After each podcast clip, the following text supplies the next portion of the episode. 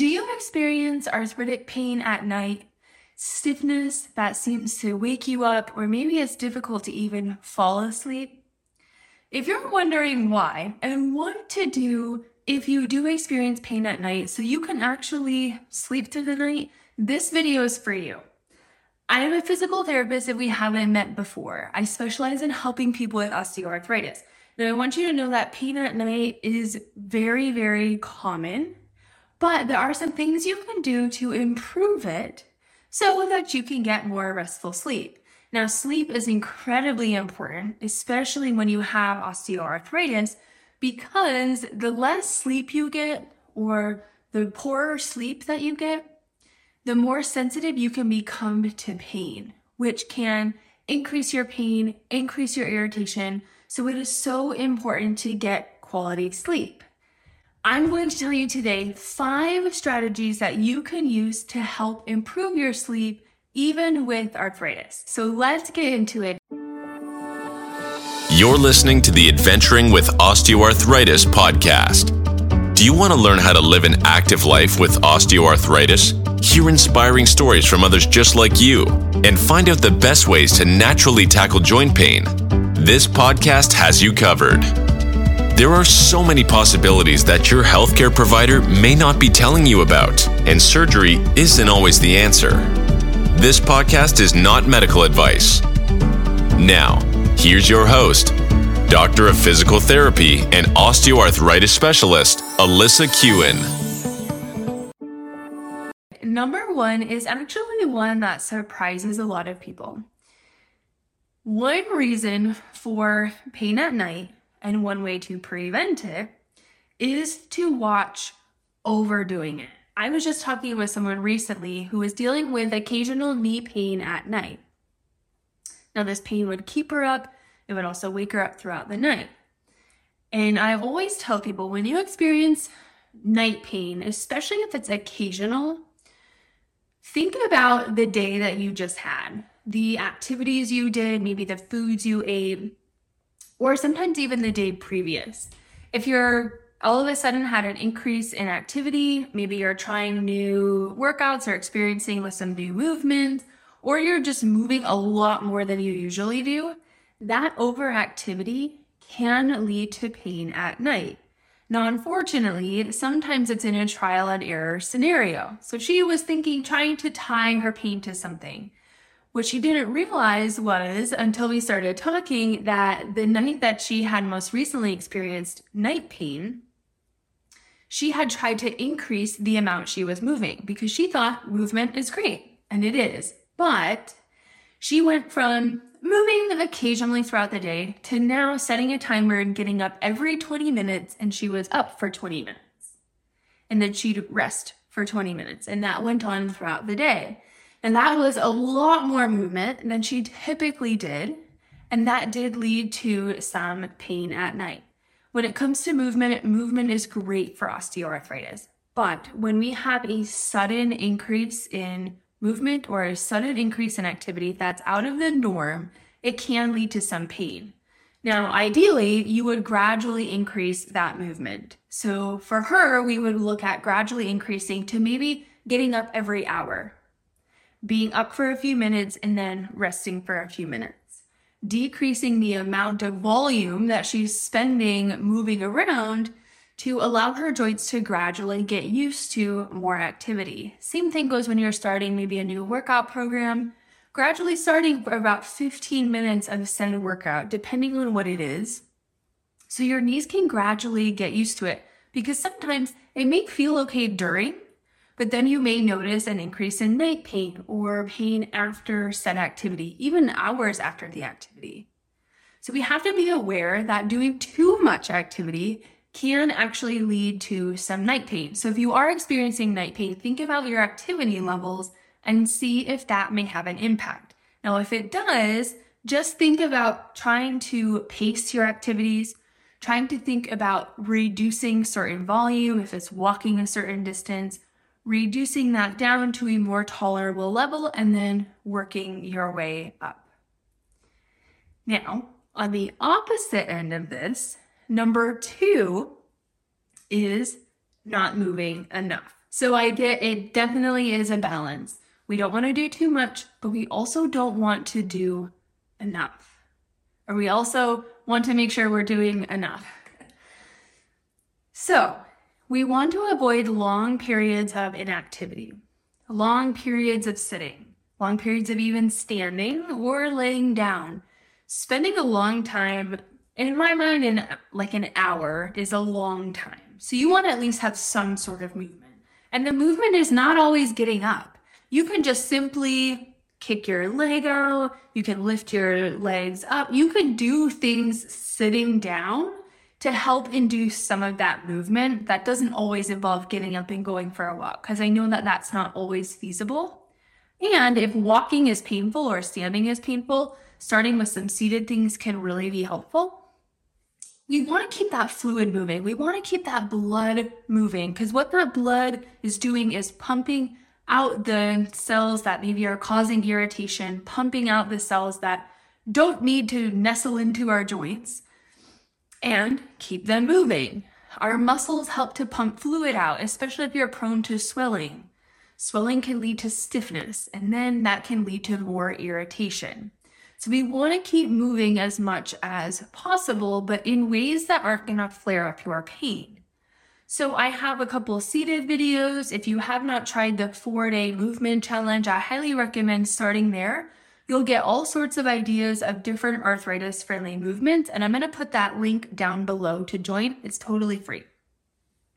So you do want to make sure that you're moving enough. This could include a 15 minute workout. This could include a 60 minute workout. But we also have to look at the frequency in the, that other 12 hours that you're up, that other 11 hours that you're up. Are you frequently moving? Again, doesn't have to be getting up, but just moving those painful joints in ways that don't flare up pain. So check out that four day challenge if you haven't. Now, number three can be helpful when you are experiencing pain. One thing you can do is try heat. A lot of times Heat can be more beneficial than ice for people that have chronic pain. It does move into a personal preference. If you are a person who likes ice and ice works for you, that is okay. You can use ice before bed. Heat can help to re- help to induce relaxation. Muscles can get really tight, really tense, especially when they're painful or in a sense of maybe overactivity. Heat can help to induce that relaxation and help to ideally reduce irritation. But the heat or ice debate, sometimes it comes down to a personal preference. But if you haven't tried heat, I would recommend at least giving it a go. Never fall asleep with either of them, with heat or ice. They can cause burns and all sorts of things. So you do want to make sure that you are up when you're using these and usually for about 10 to 20 minutes. And then it does depend on how cold or how hot what you're using is.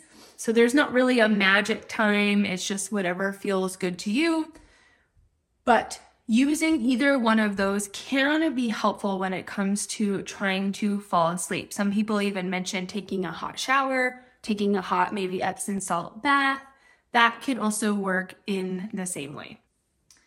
Number four is also one that can help immediately, and that is some topical ointments or topical pain creams.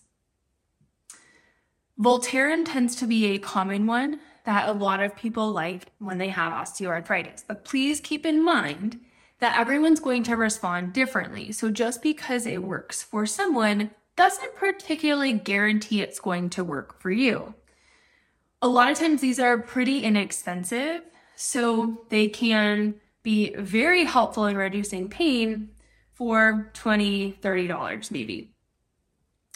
I would recommend before you try one of these that you try it during the day first. Make sure you don't have any side effects, any rashes, any abnormal things going on. Before trying one of these, though, although they're over the counter, you do want to check with your doctor, especially if you are taking some other prescri- prescription medications or have certain health conditions, because some of them do have ingredients that may interact or may cause adverse reactions to certain medications and people with certain conditions. So I would check with your doctor first before starting one of those, but they can be very helpful when it comes to finding pain relief in the moment. So that is one thing that you can check out. There are all kinds. There are CBD creams. There are um, over-the-counter creams, BioFreeze, Icy Hot, whatever you prefer and whatever works for you. But please keep in mind you may need to try one or two before finding one that works for you. Okay, lastly, when we're talking about improving pain at night when it comes to osteoarthritis, I would say this may be the most important one. And this can be one that is simple when you're thinking about it, but may not be the easiest to do, which is why I'm glad you're here. Because number five is trying to control your pain during the day, which I know you're probably like, well, duh, I'd love to do that. Well, what happens when you're in a chronic state of high levels of pain? Your nervous system is working on overdrive trying to process all the pain signals. You may be tense, you may be anxious. Your body is in a constant state of what's called fight or flight, but you just are on all the time. When this happens, you can be more sensitive to pain. You can be more sensitive to irritability. You may also not have a whole lot of motivation to get up and move. And you may also have all sorts of things running through your mind, and you're not particularly in a state to relax and try to go to sleep. I do have a video that has five things to help with pain control when it comes to osteoarthritis. But there are a couple of ways that we already mentioned that can help you control your pain. So, for example, number one, if you avoid overdoing it. If you know what your joints can handle, avoid continuing to press into and over that threshold.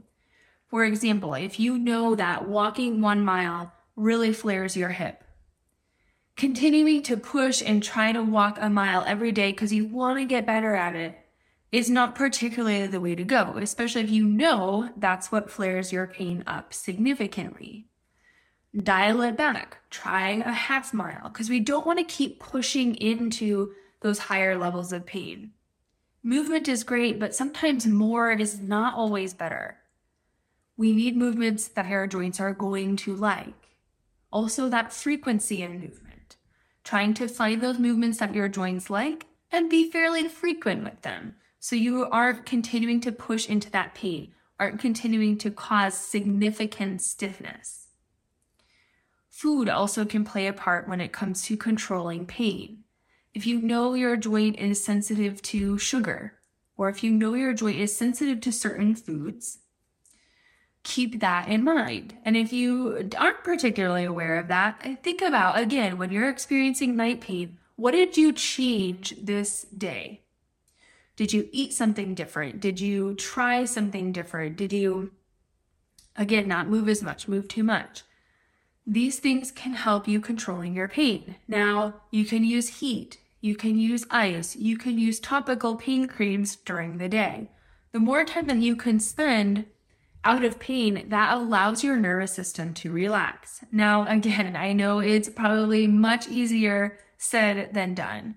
But if we think about and finding these ways, going to that video, you'll see five strategies on how to help reduce arthritis pain give some of these a try. Have an open mind and in trying things like meditation, trying other relaxation tactics. These things can help you reduce your pain levels. We just don't want to be in that constant high level pain because that may disrupt your sleep. That may make sleeping hard if you're not able to relax, if your nervous system's firing on all cylinders trying to use some of these factors, but then also trying to take matters into your own hands as far as diet, the foods you're eating, and the amount you're moving can be very, very powerful when it comes to sleeping and osteoarthritis. I know that sleeping can be very difficult, and there are other strategies that you can implement, but these are the five I would start looking at and seeing if you can modify or change any of the habits that you're currently doing. A big takeaway from this is just being aware of what changed. Think about the nights that you experienced pain. Ask yourself what changed. It might not always be the most obvious, but if we start becoming aware of these habits, then we can start to change them. I hope this was helpful. Check out that free four day challenge down below if you haven't already. It's an arthritis friendly workout challenge. Thank you so much for watching. Hit that red subscribe button down below if you enjoyed this and put a comment down below and let me know what you think. Thanks for listening to the Adventuring with Osteoarthritis podcast. If this podcast has brought you hope and inspiration, make sure to hit the subscribe button and leave a review. Also, if you're looking for more information on how to start your own arthritis adventure, head to www.keeptheadventurealive.com or follow me on YouTube by searching Alyssa Arthritis Adventure. That's A L Y S S A Arthritis Adventure. We'll see you next time.